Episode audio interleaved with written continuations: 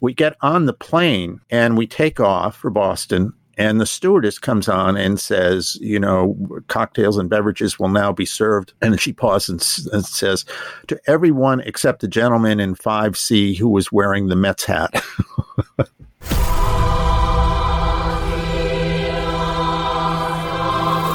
This is the news from the Lord. The spotlight on football star Colin Kaepernick saying in an interview, I am not going to stand up to show pride in a flag for a country that oppresses black people and people of color. Hello, America, and welcome to the Word of the Lord. And I am Jeffrey Lord here in Lordsville in the middle of Pennsylvania. Actually, there is a Lordstown. It's in Ohio, and that's not where I am. uh, I am here in the middle of Pennsylvania, and if you happen to hear any background noise, that could be Jeff, the lawnmower guy, who is out there uh, doing his thing, uh, cruising back and forth right behind me on occasion. So if you hear any buzzing there, it's not because Joe Biden is trying to take me off the air. It is, in fact, because Jeff, the lawnmower guy, is out there doing his thing. So let's talk sports and politics. You remember that ancient wisdom for big family gatherings that you should never talk religion and politics? there was also sort of a corollary to that. What was the safest thing to talk about? It was sports, of course, because generally speaking, everybody there was familiar with it, and lots of people there were passionate about it. Yeah, they could be NBA fans, or they could be NFL fans, or they could be Major League Baseball fans, but they all liked sports and they liked to talk about it endlessly, as I recall. Uh, and and for me, that meant since I grew up in Massachusetts, I was a Red Sox fan, to the chagrin of my New York father, uh, who was uh, he was actually a very loyal Brooklyn Dodgers fan, and he was so irked when they moved to Los Angeles that he finally decided when the New York Mets came along, they were his team. So father and son were perpetually engaged in this Mets versus Red Sox uh, business. But good dad that he was, he took me to Fenway Park for my first uh, baseball game when I was about eight years old. And there's a picture in the other room of me in my little Red Sox uniform and hat sitting there in Fenway Park. We were back there in 1961 for the All Star game which was fabulous and, and is memorable because it became, I think, to this day, the only All Star game that has been uh, that was called. Uh, it was tied one to one, and it was called because of rain after the seventh inning, and everybody had to get up and leave. So I have the, you know, I still have the program from that, and there, there's father and son uh, sitting there in Fenway Park in 1967, he took me to my first World Series, which was to see the Red Sox in Fenway Park play the St. Louis Cardinals. Um, the great Bob Gibson of the St. Louis Cardinals was pitching, and uh, we lost. Oh my. then uh, we got to 1986, and it was my turn to do something for dad. So I took him, took he and my mom from Washington. I was working in the White House at the time, and we flew to Boston to see the Mets and the Red Sox in the sixth game of the World Series.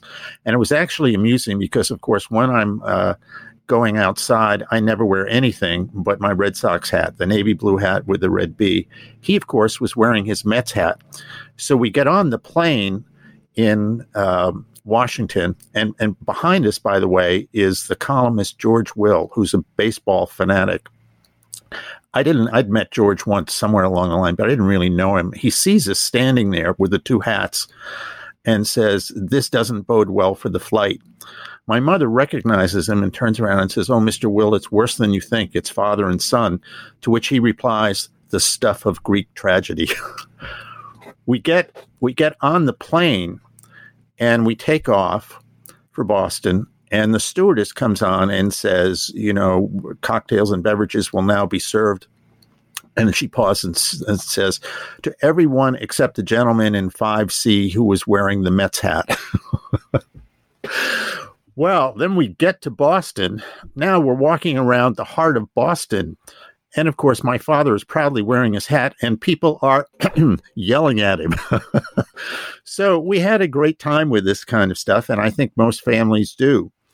Um, so you know and it doesn't matter. I mean i happen to be into baseball but you could be into all sports or just basketball or the nfl or or what have you football. It is something where we all like to sit and watch games with professional athletes and games of skill and they're really good at it. And this is of course why it has been so very much missed during the pandemic. You know if one's going to be quarantined at home what a better thing to do than watch your favorite sport as the perfect remedy. But suddenly, uh oh, pandemics affect athletes too. So no games. And with all that isolation going on, you would think now that as that starts to lift, and baseball and basketball being the sort of prime of the baseball season and the end of the basketball season uh, are slowly beginning to resume, that there would be a massive turnout for the return of these sports. And I don't mean in a physical sense, since they're still not making that possible, but certainly in a television sense, they are making it possible. And lo and behold, what intrudes here but politics? Yes, that's right. Americans who love to follow sports as an escape from the world have had their favorite teams and players turn on them, giving them the proverbial middle finger. So let's get the obvious out of the way, the serious part here. The murder of George Floyd was horrific. No one's going to challenge that. But what has now happened is that the response of millions of good Americans to Black Lives Matter has been seriously politicized.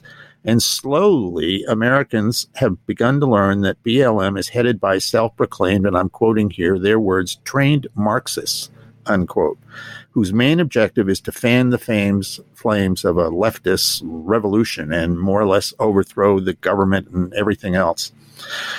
And there we are, steadfastly standing up for Marxism, is none other than my own favorite, the Boston Red Sox.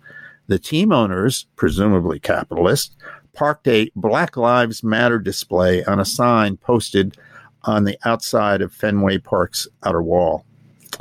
And now one NBA player after another has taken the Colin Kaepernick knee that so many Americans see as an insult, not simply to the national anthem of the country that has bestowed them massive, massive opportunity and wealth on the players, but they also see it as an insult to the soldiers, sailors, and airmen and women who have fought and literally died to give those players the right to work in peace on a basketball court or baseball diamond. You know, in Georgia, there is one Kelly Loeffler. She is the owner of the Atlanta Dream Squad, which is uh, a team in the Women's National Basketball Association. Miss Loeffler is also a Republican United States Senator running for reelection. And because she has had the guts to call out the Marxist BLM, the team's own players are now wearing jerseys calling for the election of her Democratic opponent. I mean, can you imagine this? I, I, I mean, and of course, they're doing it quite deliberately as a middle finger to her. And now, what do you think is happening? Like clockwork, the American sports fan is responding in the certain way that they knew would count. I'm going to read you the headline from Breitbart. Quote, ratings crash for NBA, MLB after protest filled debuts, unquote. And the story begins as the NBA and MLB return from their cor- cor- coronavirus imposed hiatus, it appears TV viewers are not interested in what the increasingly woke leagues have to offer with both baseball and basketball draped in all sorts of Black Lives Matter and social justice symbolism for their opening games, a substantially smaller number of fans tuned in to the rest of the week's games, unquote. Well, imagine that. And then there was this story that you can find right over there at my website, The Jeffrey Lord.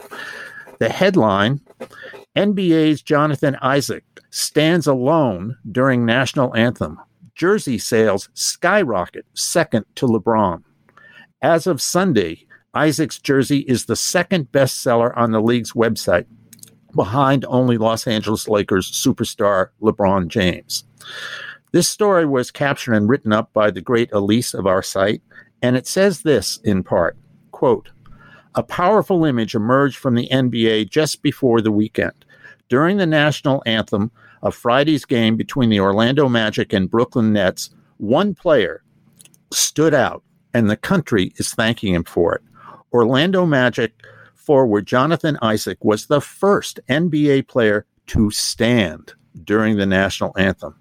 Isaac was the only player on either team that did not kneel. Additionally, he proudly wore his Magic jersey while his teammates wore Black Lives Matter shirts. The court of public opinion has spoken, and money talks. After Isaac's bold stance, the sales of his jersey soared and soared some more. Unquote. So the ratings have tanked for the sports drenching themselves in politics. And the sales of a jersey for Jonathan Isaac, who refuses to participate in the politics, soar. What does that tell you? Let me just say a word here about athletes and sports. In my government life, I worked for Jack Kemp, who in the day was famous as the quarterback of the Buffalo Bills, first the San Diego Chargers and then the Buffalo Bills. He was quite the star in in NFL or AFL circles at that point. And as a matter of fact, played in the first playoff game that would determine who went to the first Super Bowl. I think this was 1967 and uh, he lost to the Kansas City Chiefs, and they were the AFL team that, that played in the first Super Bowl. Jack was very political. He loved politics. When he retired from politics, he got elected to Congress from Buffalo and later ran for president. He was uh, the secretary, when I worked for him, he was secretary of housing and urban development in the Bush 41 administration. And then he was the Republican vice presidential nominee in um, 1996. He was he was so enthusiastic and wrapped up in politics. And when he first began doing this, he was big on Barry Goldwater in the 1960s. Now, at this point, he's playing in Buffalo. And because he was uh, a native of California and, and, had played for the San Diego Chargers, he had met uh, Governor Ronald Reagan, who was so taken with him that he hired him as his special assistant in the governor's office uh, when the football season ended in 1967. Now, here's the notable thing about Jack never once, ever, did he put his politics on the field. He never spoke a word about it. He didn't participate in any demonstrations on the field. It was always off the field with Jack, which, as an American citizen, of course, he had every right to do one thing that he did do that was typical Jack Kemp, there was a, an AFL conference game of some sort, a special game like a the, the equivalent of an All Star game in baseball, that was to be played in um, New Orleans, and Jack arrived in New Orleans for the setup for the game with his teammates that included several African Americans only to find out that New Orleans, this is the 1960s, was big into segregation. Um, his teammates could not get a cab unless they rode with a white guy, in this case, Jack. Uh, the hotel was segre- segregated. He was so incensed about this. He was also president of the Players Union that he arranged to have the game moved from New Orleans to Houston, Texas, uh, so he did participate in that sense, but it was never on the playing field. And my message would be to all of these athletes, and, and we have now LeBron James coming out. The president, President Trump, has said that uh, all of this is causing him not to want to watch uh, basketball games, NBA games, and LeBron James has come out and said basically he doesn't care, we don't need him, etc. My message to Mr. James and all of these other folks. Be as political as you want off the field, off the off the football field or the baseball diamond or the basketball court.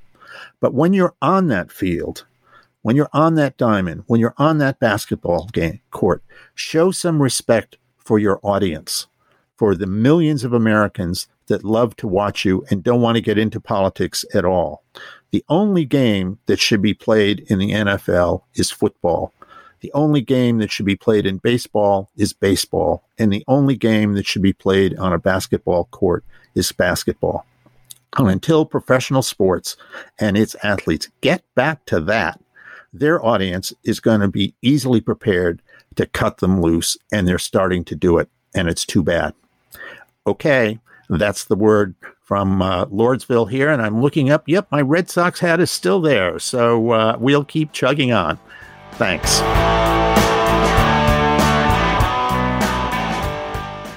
And let me say something to my audience out there. If you really like this, and I know you do, I hope that you will sign up for my podcast, The Word of the Lord, because we will be here every week and we will have all kinds of interesting things to talk about. You know, life is not going to be dull in this podcast. So please tune in and we will be right here with the word of the Lord.